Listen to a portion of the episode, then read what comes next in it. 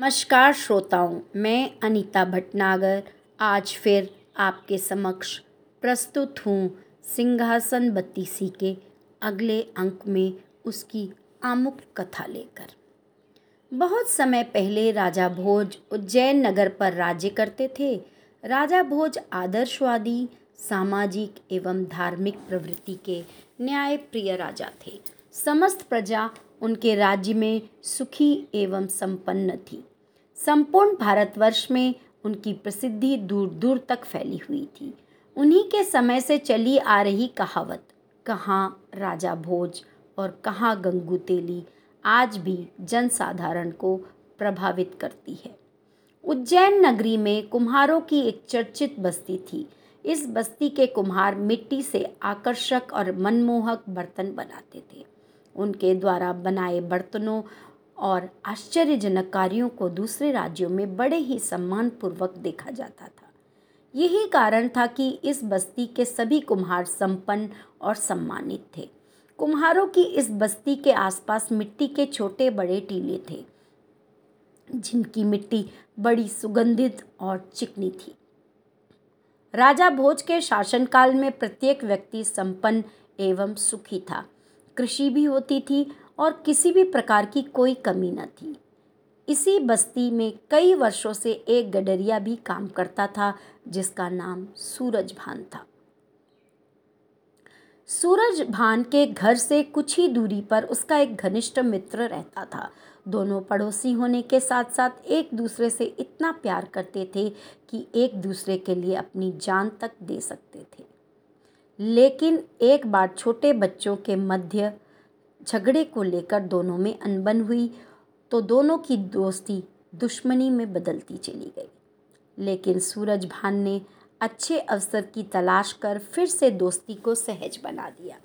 लेकिन दूसरे गाँव का एक व्यक्ति उनकी दोस्ती से नफरत करता था और उनकी दोस्ती तोड़वाना चाहता था।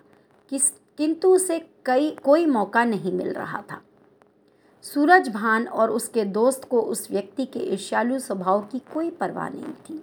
वे दोनों दस दस आदमियों पर भारी पड़ सकते थे।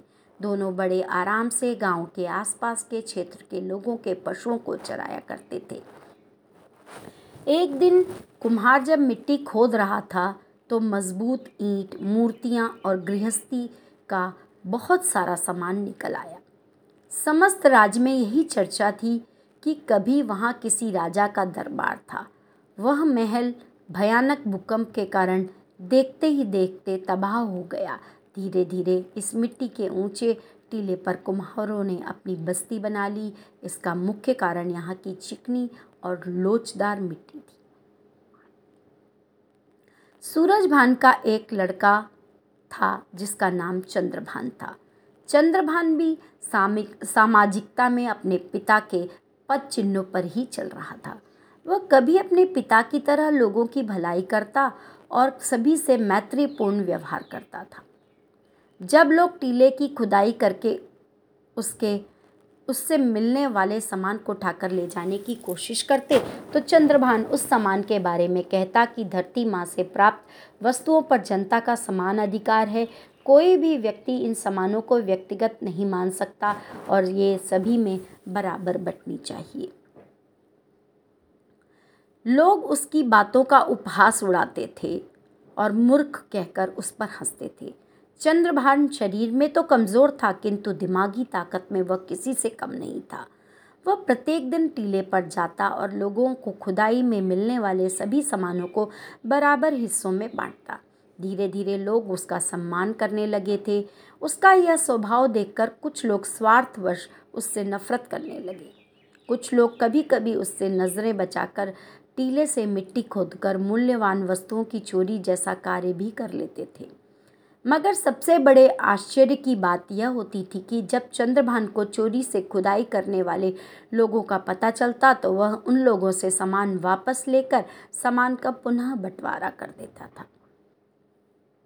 धीरे धीरे चंद्रभान के इस तरीके की चर्चा पूरे राज्य में फैलने लगी कि चंद्रभान एक न्यायप्रिय बाला बालक है। गाँव के समस्त लोगों ने उसको अधिक सम्मान देना शुरू कर दिया। चंद्रभान की सभी बातें ज्ञान ध्यान की होती थी। वह लोगों को टीले पर एकत्रित कर लेता और उन्हें ज्ञान ध्यान की बातें बताता। सभी लोग ध्यान लगाकर उसकी बातों को सुना करते थे।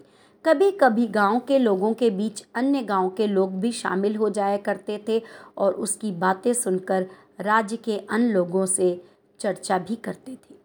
चंद्रभान जब टीले से उतरकर अपने घर की ओर जाता था तो उसका व्यक्तित्व सभी लोगों को आकर्षित करता था।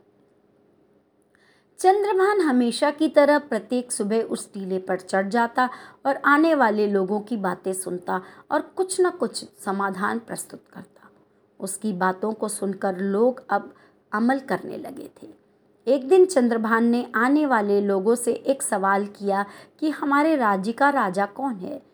तो कुछ लोगों को राजा का नाम तक याद नहीं था।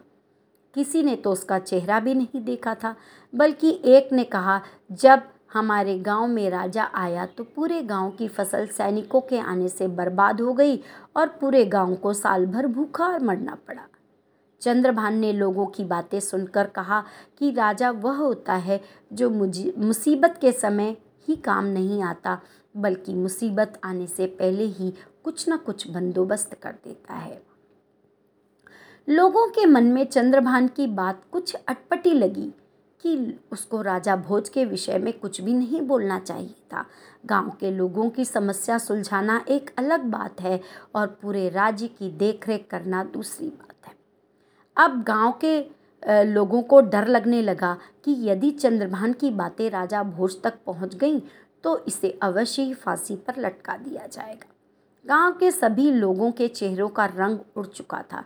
वे सभी सोच रहे थे कि अगर किसी ने इस बात को सुन लिया और जाकर राजा से शिकायत कर दी तो चंद्रभान के साथ साथ गाँव के सभी लोग भी राजा का अपमान करने के मुजरिम माने जाएँगे, क्योंकि सभी गाँव वाले भी अपने राजा के विरुद्ध उसकी बातें सुन रहे थे।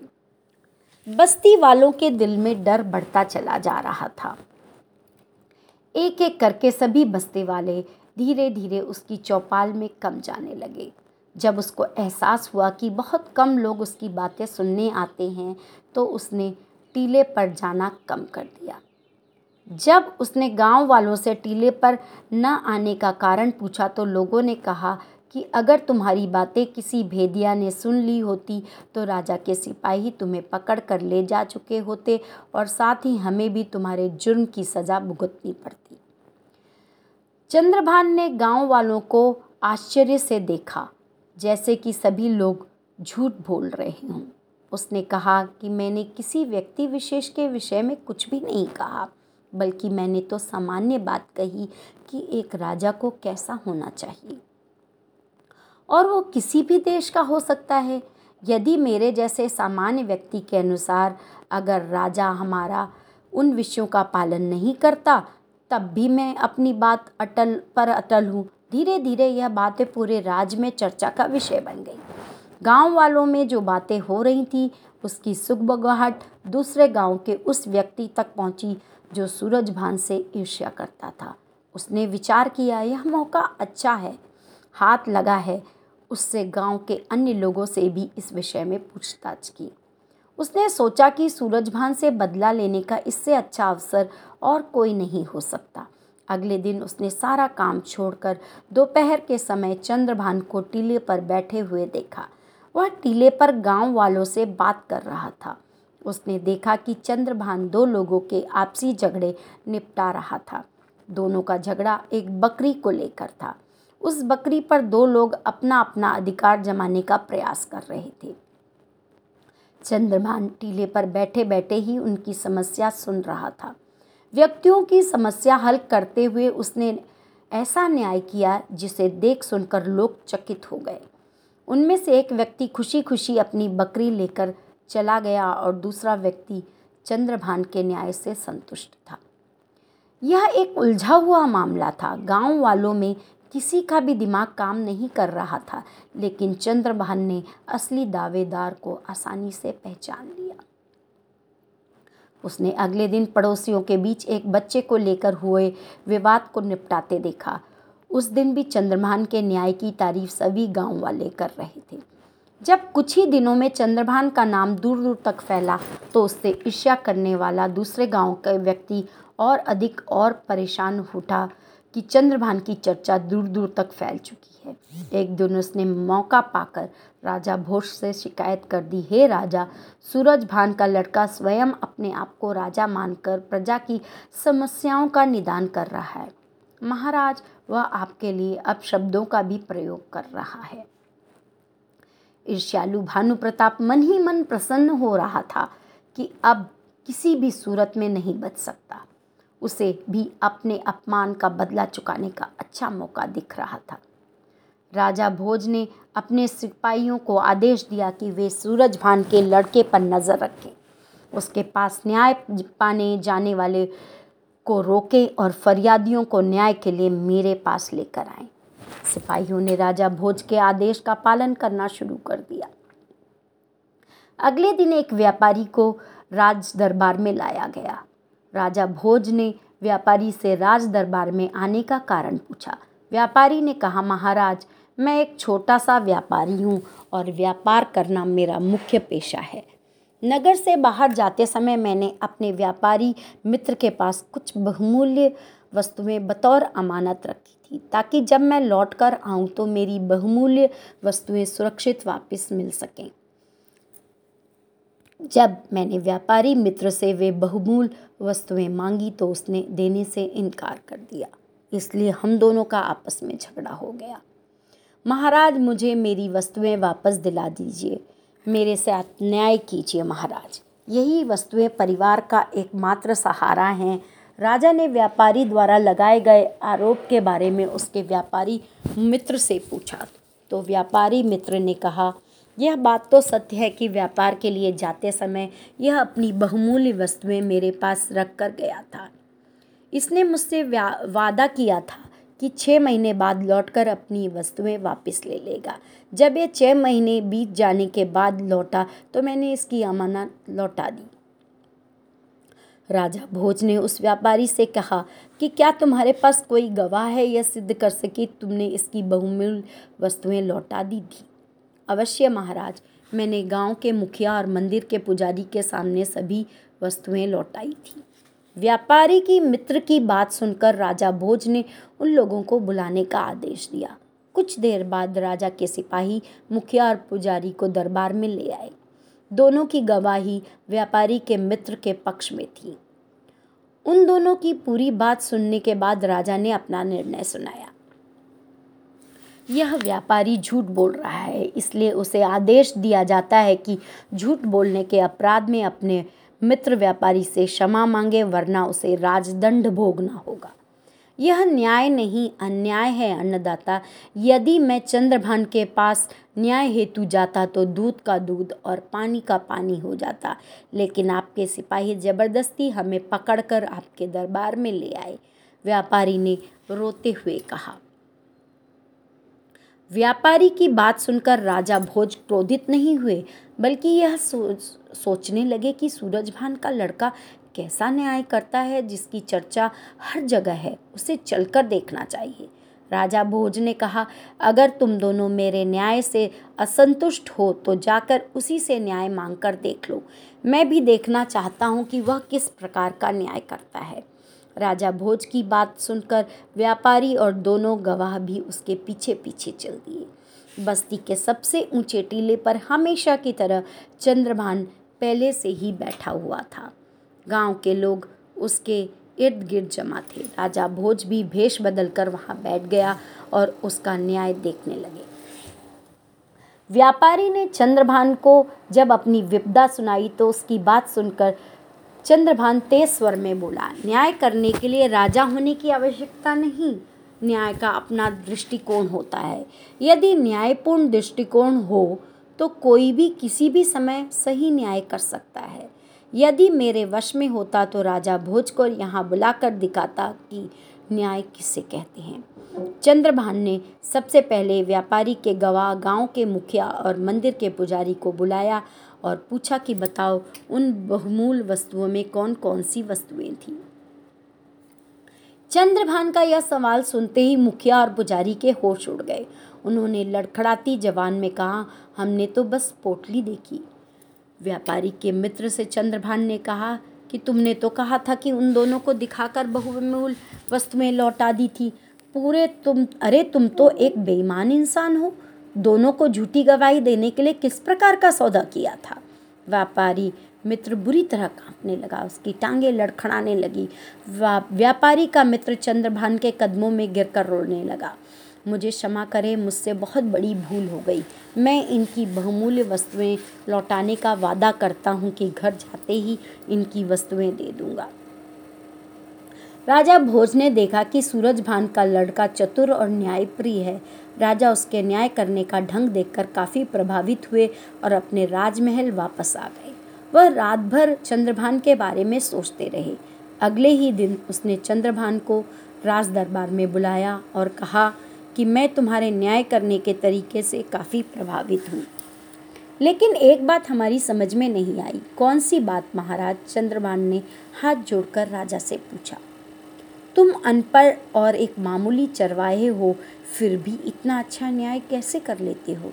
यह सब उस टीले की करामात है, महाराज। जब भी मैं उस टीले पर बैठता हूँ तो मुझमें न जाने कौन सी शक्ति आ जाती है। मैं वहाँ बैठकर ही सही न्याय करता हूँ। बाकी जगह तो मुझसे कुछ बोला भी नहीं जाता। राजा भोज ने काफ़ी सोच विचार करने के बाद अपने मंत्रियों से विचार विमर्श किया। अंततः यह निर्णय हुआ कि टीले के नीचे अवश्य ही कोई दैवीय शक्ति है, इसे खुदवा कर देखा जाए। अगले ही दिन सैकड़ों मजदूरों ने उस टीले की खुदाई की। बहुत गहराई तक खुदाई करने के पश्चात मजदूरों को एक राज सिंहासन मिला। राजा भोज ने देखा तो सिंहासन की चमक से उसकी आँखें चौंधी आ गई। उनके सामने सोने, चांदी एवं रत्नों से जड़ा बहुत बहुमूल्य सिंहासन था। राजा भोज के आदेश पर सिंहासन को राजमहल लाया गया। सिंहासन को साफ़ किया गया। सफ़ाई के बाद वह और निखर आया। इतना सुंदर सिंहासन अभी तक किसी ने भी नहीं देखा था। सिंहासन के चारों ओर आठ आठ पुतलियाँ बनी थी। पुतलियाँ इतनी सजीव लगती थी, मानो अभी बोल पड़ेंगी। राजा भोज ने इस सिंहासन पर बैठने के लिए एक निश्चित दिन तय किया और उस दिन दरबार में जश्न का सा माहौल बना हुआ था। राजा भोज जैसे ही सिंहासन पर बैठने के लिए आगे बढ़े, तभी सिंहासन में जड़ी सभी बत्तीस पुतलियाँ राजा भोज को देखकर हंसने लगी। राजा भोज ने सहम कर अपने कदम पीछे खींच लिए और उन पुतलियों से पूछा, पुतलियों तुम सब मुझे देखकर एक साथ क्यों हंस रही हो? राजा भोज का प्रश्न सुनकर एक पुतली रत्न मंजरी राजा भोज को कुछ बताने के लिए आगे आई। धन्यवाद। अब मैं पुतली रत्न मंजरी की कहानी अपने अगले अंक में लेकर प्रस्तुत होंगी। धन्यवाद।